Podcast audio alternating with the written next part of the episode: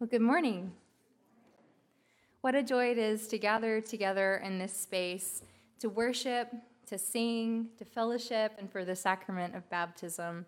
It doesn't get any sweeter than everything we're experiencing here this morning.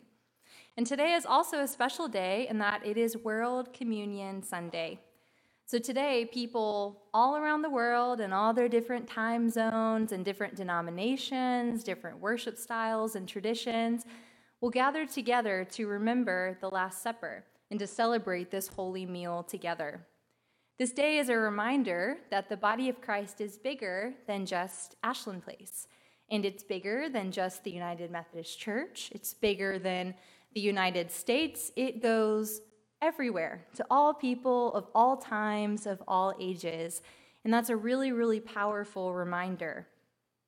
Because we celebrate this meal once a month in this service, there is a repetition to it that we get used to. And I think in that there is the fear or possibility that we become so familiar with it that we lose sense of the power of the liturgy, of the responses, and of what we're coming to remember. But, friends, this is a powerful, life changing meal. And in it, we're connected by the Holy Spirit to people all around the world and to God and we remember the sacrifice that Jesus made. So, for our gospel lesson today, I kept coming back to the parable of the prodigal son. And I kept coming back to this parable, not necessarily for what happens in the story, but going back to why Jesus told it in the first place. So we have to think about the context. Who was Jesus speaking to? Why did he tell this parable? So if we go back to Luke chapter 15, verses 1 and 2, we find this now all the tax collectors and sinners were coming near to listen to him. And the Pharisees and the scribes were grumbling and saying, This fellow welcomes sinners and eats with them. So to whom was Jesus speaking? A motley crew, a mixture of sinners, tax collectors, Pharisees, and scribes. This is an odd group that's gathered together, but in the midst of this crew, Jesus hears some grumbling. And what they're grumbling about, what they're complaining about, is who Jesus associates with, more importantly, who he welcomes and who he has been eating with. We see throughout Scripture Jesus doing things that people are confused about. Religious people are confused about it, onlookers are confused about it, sinners are confused about it. Because why would Jesus eat with sinners? Why would he associate with tax collectors? Why would he touch people who he knew were unclean? Over and over again, Jesus challenges us to expand our understanding of who is welcomed and who is worthy. So, with the grumbling of the religious and powerful in the back of your mind, I invite you to hear this familiar parable from Luke chapter 15, verses 11 through 32. Then Jesus said, There was a man who had two sons. The younger of them said to his father, Father, give me the share of the property that will belong to me. So he divided his property between them. A few days later, the younger son gathered all he had and traveled to a distant country, and there he squandered his property in dissolute living. When he had spent everything, a severe famine took place throughout that country, and he began to be in need. So he went and hired himself out to one of the citizens of that country, who sent him to his fields to feed the pigs. He would gladly have filled himself with the pods that the pigs were eating, and no one gave him anything. But when he came to himself, he said, How many of my father's hired hands have enough bread to spare? But here I am dying of hunger. I will get up and go to my father, and I will say to him, Father, I have sinned against heaven and against and before you. I am no longer worthy to be called your son. Treat me like one of your hired hands. So he so he set off and went to his father, and while he was still far off, his father saw him and was filled with compassion. He ran and put his arms around him and kissed him. Then the son said, Father, I have sinned against heaven and before you. I am no longer worthy to be called your son. But the father said to his slaves, Quickly bring out a robe, the best one, and put it on him. Put a ring on his finger and sandals on his feet, and get the fatted calf and kill it. And let us eat and celebrate, for this son of mine was dead and is alive again. He was lost and is found, and they began to celebrate. Now the elder son was in the field, and when he came and approached the house, he heard music and dancing. He called one of the slaves and asked what was going on. He replied, Your brother has come, and your father has killed the fatted calf because he has got him back safe and sound. Then he began to become angry and refused to go in. His father came out and began to plead with him, but he answered his father, Listen, for all these years I have been working like a slave for you. I have never disobeyed your command, yet you have never given me even a young goat that I might celebrate with my friends. But when this son of yours came back, who has devoured your property with prostitutes and killed the fatted calf for him, then the father said to him, Son, you are always with me, and all that is mine is yours. But we had to celebrate and rejoice, because this brother of yours was dead and has come back to life. He was lost, and he has been found. May God bless the reading of the word. Thanks be to God. This is one of the most familiar parables of Jesus. Jesus was known for answering questions or responding to criticism with stories like this one, and he usually did it in a very familiar and clever way. He told these stories with very relatable characters and situations so that we could see ourselves in the story too. I imagine that as you heard the story today, or perhaps as you've heard the story earlier in your life, you have seen yourself in either the younger brother or the older brother, or imagined how you might respond if you had been an onlooker on this come back home, this homecoming. He also tells them in clever ways because these parables seem to be timeless. A lot has changed since biblical times when Jesus told this story for the first time to that random group of sinners and tax collectors and Pharisees and scribes Yet we can still understand what's going on in this story. We can still relate to the familiar scenarios and characters. But then again, if you look a little deeper at these parables, they're not so simple after all. They're super complex and layered, for one thing, because Jesus never exactly explains what these parables mean. Instead of responding to a question with an answer, something black or white, Jesus tells these stories and throws shades of gray all over, leaving people to ponder for themselves what the meaning could be that Jesus is trying to give to them. And on top of that, in all of these parables, there is some great reversal. And there is something disruptive and challenging that happens in the middle that again causes us to wrestle with what is Jesus trying to tell us through this seemingly simple story. Dr. Tom Long, a longtime preaching professor and expert in the parables, believes that perhaps the most complex and mysterious thing about the parables is the way that they help the kingdom of God break through into earth here and now. Let me say that another way. He argues that these parables are not symbolic and that they are not object lessons, but rather they are a vessel for the kingdom of God to break through into our reality. Suddenly, these parables are anything but simple if they are ushering in this kingdom, our eternal home.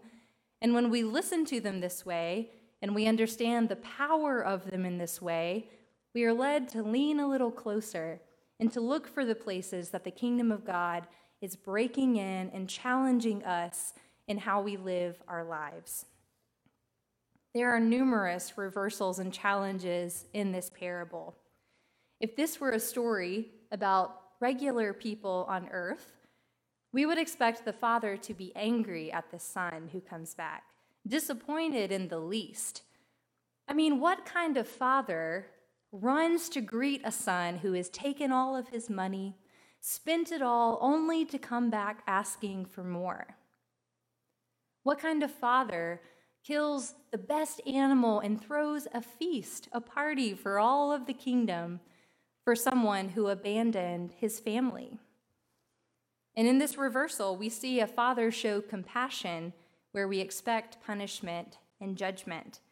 He runs and meets him, adorns his hands with jewelry, his body with the very best robe, his feet with sandals, and sets this grand feast before him. The older son is baffled by his father's reaction. Here he comes, having worked in the field all day, working away whenever his son, this younger brother, comes back, and the father decides to throw this grand feast for him. The older son represents perhaps a more human, or what we would expect, type of response to this brother coming back. We find ourselves wanting to join him in saying, This is not fair, and kind of grumbling about the injustice of it all. Both sons, the younger prodigal son and the older faithful son, are surprised by the compassionate father's response. The younger son doesn't feel worthy of coming to this grand feast and receiving all of this mercy and compassion because of his past.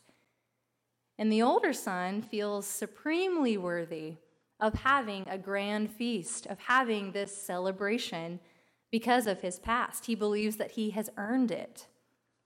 It seems that neither brother can imagine going to this feast with the other one present.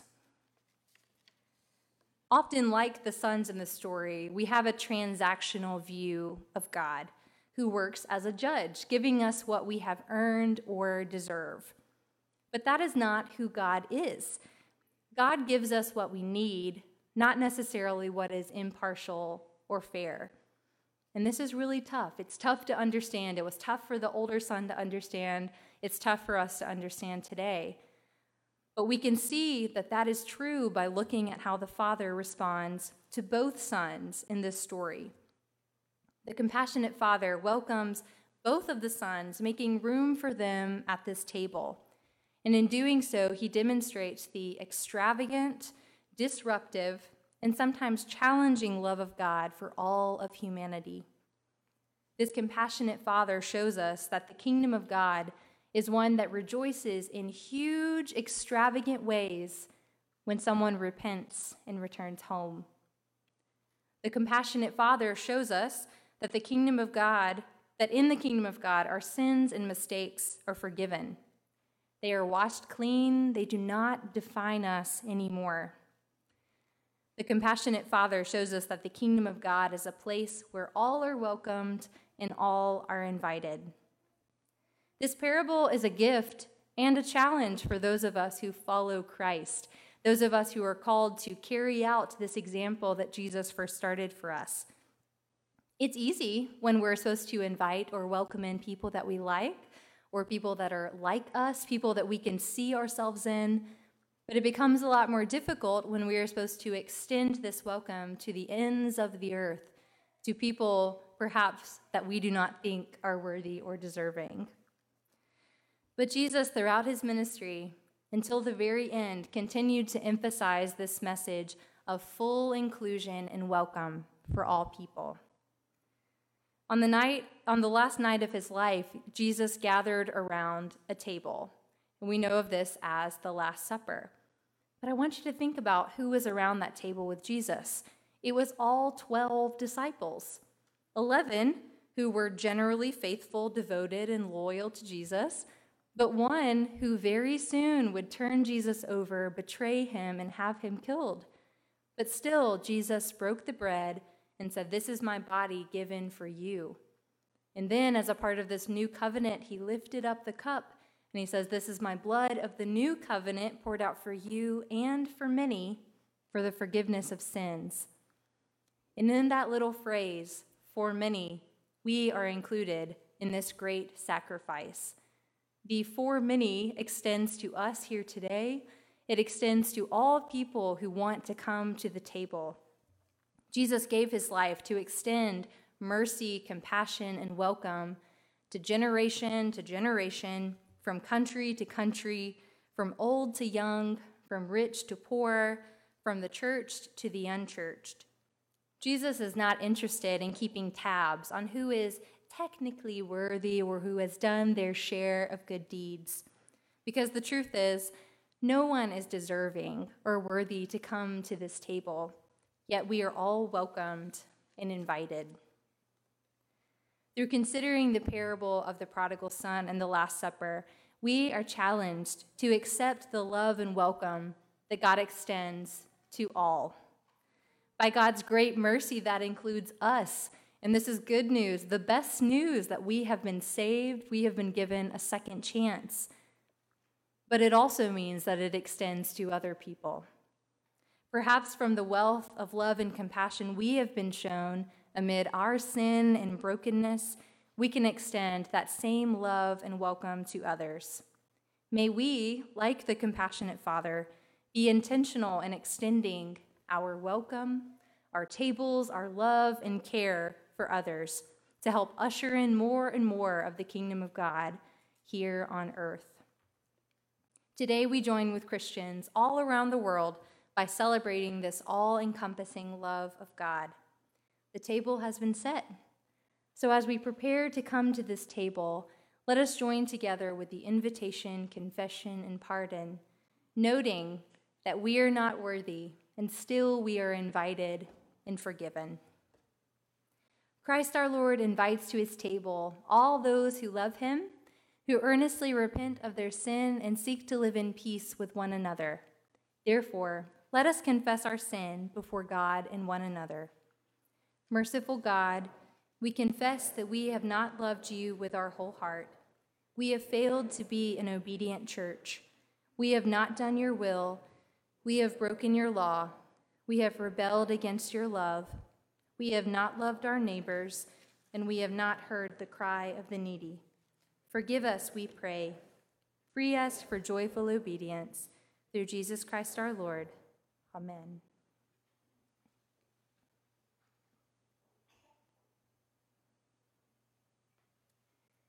Hear the good news. Christ died for us while we were yet sinners, and that proves God's love toward us. In the name of Jesus Christ, you are forgiven. Glory to God. Amen.